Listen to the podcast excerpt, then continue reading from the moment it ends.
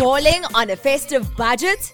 Hmm, we have tips and tricks to make your bucks go further.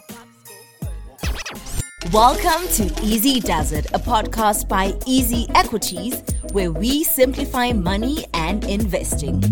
No jargon, no complications, your cool guide to investing. Easy. So, for the next couple of minutes, I'll be rewinding back on the Easy Does It podcast, your cool guide to investing. My name is DJ at large, hmm, hmm, hmm, and thank you so much for pressing play. With more than 80 episodes, over 200,000 downloads, with listeners across 150 countries, topping podcast charts on Apple Music and Spotify, the Easy Does It podcast continues to grow, stripping away all the jargon and complication that is associated with investing while encouraging those that are itching to start their journey. We have debunked myths. We have uh, made investing easy and fun for the ordinary person. From hosting CEOs, investment professionals, entrepreneurs to Finlit influencers, we have hosted them all, and 2022 has been an amazing year. So, these are some of my favorite moments and guests from this year as we wrap up the year. Easy Does It, your cool guide to investing. So I had an opportunity to host and hang out with the man, the myth, the legend, Bruce Whitfield, an award winning financial journalist and massive media personality, to talk about his book and his money. So we're going to begin with a random money question. We like to play games, take things very easy on the podcast. I'm curious to know, Bruce, if your investment portfolio could speak, what would it say about you? It would say, help! so, but what you're going to realize, and what's so interesting is I, I have been speaking and dealing with billionaires for 25 years. And you know, the one thing that does not happen in those conversations is a transfer of wealth. Money doesn't transfer and ideas transfer, but unfortunately, very few people are capable of making a huge amount of money. Um, and those people are very kind with their ideas, they're very kind with their strategies, they share their wisdom. But my goodness me, the one difference between them and me is they're much better at doing than I am. So, as a journalist, as a guy who goes around picking the brains of others, I'm afraid I have got a very lonely investment portfolio. It is out in the desert of despair. Um, and so, yes, if it could speak, it would say, excuse me, pay some attention here, please. He even tried to do my laugh. We're into part two of our chat with Bruce Whitfield. Listen to him trying to copy my laugh. we even took things all the way to Namibia on the podcast with Tembi Katanga, a financial wellness coach and personal finance writer. She guided us on how to build a diversified portfolio. Experts keep bringing it up. Like, why is it so important to have then this diversified portfolio? Uh, and maybe let's relate it a little bit closer to, to, to shares and digital assets like crypto and so forth? It's important, obviously, for the risk mitigating aspect of it, but the way these assets perform is very different. Okay. So, um, and it's very random. So we don't know what is going to happen in terms of, you know, specific shares and crypto and even property. So the best thing to do is to hedge your bets mm. and um, invest in assets whose performance does not correlate. And by this, I mean if one asset is going down, the other asset in your portfolio should be going up. Mm. So there must be a negative correlation. If there's a positive correlation, it means they're all moving in the same direction. So if if there's a stock market crash, everything in your portfolio, if you just have stocks, for example, is gonna go down, right? Mm. But now if you have a mix in terms of stocks and bonds and cash, everything is everything's gonna perform differently. So for example, if you have stocks and bonds, they perform very differently during, say, a market crash. So, bonds, yes, they're considered to be much more safer and considered um, less risky. So, a, a, a portfolio that includes bonds and stocks would perform very differently from a portfolio that just has stocks.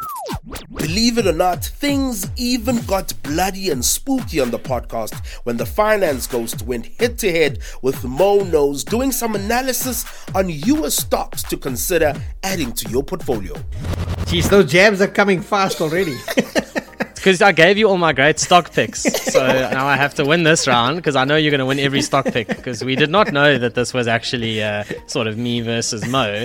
We just thought this was oh, we each think of four stocks we like. So anyway, I'm I'm just trying to win early so I can lose later on. It's hard to punch at a ghost, you know. Can't can't land the punch.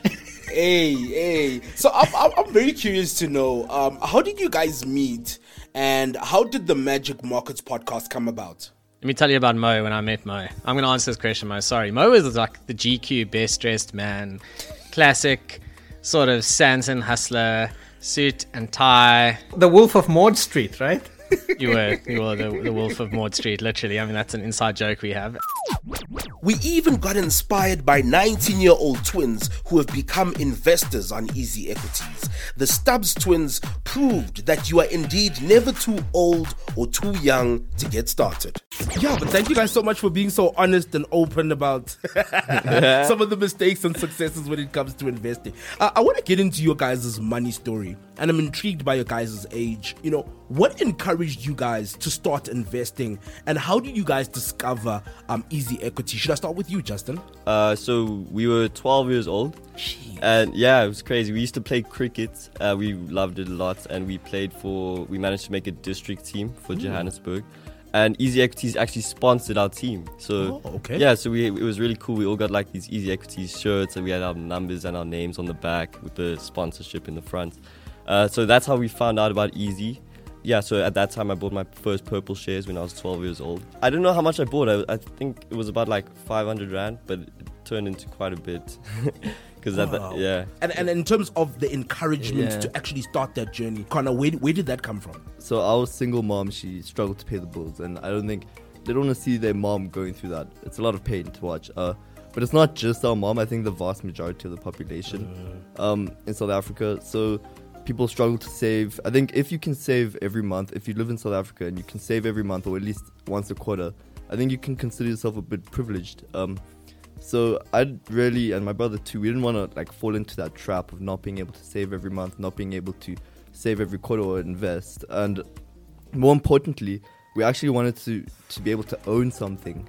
So we read a book. Uh, everyone's heard about it. it. Sometimes it's looked down on, sometimes not. Uh, Rich Dad Poor Dad. But the number one lesson that we learned was, you know, just buy assets, and you want to have, you want to own assets, and the easiest and best way to do that was easy equities. So here we are, 2020. Things get about a bit worse for a lot of people, not just our mom, and we like, okay, we need to take our own fate into our own hands. Mm. So we start getting really aggressively into investing. We start investing, saving every single month. So I think that's really where it came from.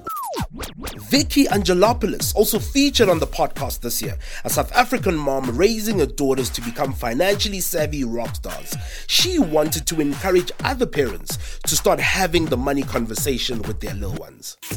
in terms of your upbringing and, and the role that your dad has played, which is absolutely beautiful, has that had an impact on how you now want to raise your kids when it comes to money? Definitely. I always discuss needs and wants with my children. I tell them that you need to work to get money and then find ways to get money to work for you. I take my kids to the shops and consciously demonstrate my buying decisions. I make them aware of price comparisons between the private labels of the retailer versus the manufacturer's brands of different products. We look at specials and compare them online to see if it's cheaper elsewhere. I look at whether it's cheaper to buy in bulk. And obviously, my children see me use my loyalty cards every time and take my reusable bags to the store to save money. I enjoy talking to my children about companies I own in my investment portfolio in an age appropriate way. For example, we'll be walking through a shopping center and I showed them that Pepkor owns Ackermans, Refinery, Tekkie Town, Incredible Connection. They really enjoy hearing about the different companies and who owns whom. Tandon Jovu, Sven Meyer, and Warren Ingram even shared their secret ingredients to cooking up a great portfolio. I think most of us started at a point where we're just like, wow, I'm not making progress with the, with my finances. Like, what am I working for? And that's really where I kind of started because um, when I like graduated from university, um, as it's so hard in South Africa to get a job and everything, I struggled. And then once I got that job, I realized that like I was still struggling. Like I still like didn't have a job because I would be broke by like like the mid like mid month, and that just wasn't like the way I wanted to live life. So that's when I started doing research. Like okay, like how do people manage their money? What does it mean to like manage your money and actually make progress, build wealth? For me at that point, it was just like I just wanted to be stable, not be broke before like my next paycheck, and I went down a bit of a rabbit hole, like learning about personal finance, and I came across the FIRE movement. That's really where like everything kind of fell into place for me because sure like the personal finance education stuff was was good and I was learning a lot from it but it wasn't giving me like the motivation or the inspiration to say okay, this is what I'm going to be aiming for. This is why I'm doing this outside of just stability. And when I found out about the FIRE movement, which I think for a lot of people, they might not know it, um, fire stands for financial independence, retire early. I kind of found my passion there, you know, like it gave me a reason to do what I was doing, gave me a reason to want to increase my income, want to live below my means, want to invest in things like that. After I found that, I started implementing a lot of the principles in my own life and I started making progress within my own life, obviously making mistakes um, along the way. But what I was realizing is that I was kind of learning all of this stuff and like trying it out in isolation in a sense because I didn't have people around me that were interested in money or interested in talking about investing and saving and budgeting and all of that stuff. And I think a great place to start, Sven, is how would you describe your investment strategy? I'm a long-term ETF, ETF investor. Like I said, I'm, some people say I'm boring. Um, I don't go in and analyze stocks for hours on end. I buy stocks that I like. I buy markets that I like whether that's the S&P 500, which is the 500 biggest companies in the United States, or yeah, the top 40 companies in South Africa. Um, but yeah, like I said, I'm, I'm an ETF investor um, and just buy and hold. Warren, what would you say are you know the key ingredients to cooking up a great global portfolio? So things that our investors need to consider. You've got to stick to your area of competence. You can't be a pretender when it comes to investing and, and look at how everyone else is doing it and then say, if everyone else is doing flavor of the month investing, you know, they're, they're buying Robinhood, uh, GameStop, or Dogecoin, or whatever the deal is, like whatever the new kind of fad is, if you don't understand that market and you don't understand the, the underlying intrinsic value of that investment, don't copy people that are, are happen to be making money in it because either they know a lot more than you about that investment or they're lucky. And so one of the things that bothers me with investing is we, we, we tend to kind of follow the herd, you know. So if the herd is all running, you know, off a cliff, you know, we, we kind of follow because they're all doing it, so we should do it. And and that FOMO of, missing out, you know, fear of missing out, I think is really dangerous with money. My, my view is if you don't know much about global markets, you don't know much about shares or something like that, don't try and pretend to be an expert where you now need to go and pick, you know, 20 of your, your new best friend's shares because, you know, you you're probably going to make some big mistakes. Rather than just go and buy global index and just uh, make a virtue out of, the fact that you don't know what's going on. And, and so if you buy the whole world stock market in one thing, in one global index, what, what you're getting is an incredibly low cost investment that's hugely diversified and you don't need to be an expert. All you need to do is keep adding money to it when you can, watch it grow, sit back, be patient, and watch everyone else stressing themselves to death about you know investment decisions that they actually don't know much about. You know, and I think that that's the key for me is you've got to stick to your area of competence. If you are let's say you know someone who designs games you know and, and you're a you know a gamer extraordinaire then by all means go into that you know side of the world and, and understand the businesses that you're investing in. That no problem. You know if you're a tech guru if you're a pharmacist or you know drug developer i'm t- talking about legal drugs of course then go into the things that you know well. But if you're not you know, be, be happy to be the person that doesn't know much but, but buys the index and enjoys the ride. the likelihood is the index beats 8 out of 10 um, investments all day, every day, anyway. It's been an amazing year with fantastic guests from all over the world and important topics around investing and personal finance. Thank you for pressing play and supporting the podcast. A special thanks to Easy Equities and the team that makes this possible. Thank you for pressing play on the Easy Does It podcast. A big shout out to you for hanging out with us. Don't forget to subscribe. We are on Spotify and Apple Podcasts. Let us know what you think of this episode on Twitter and Insta. Our handle is at Easy Equities.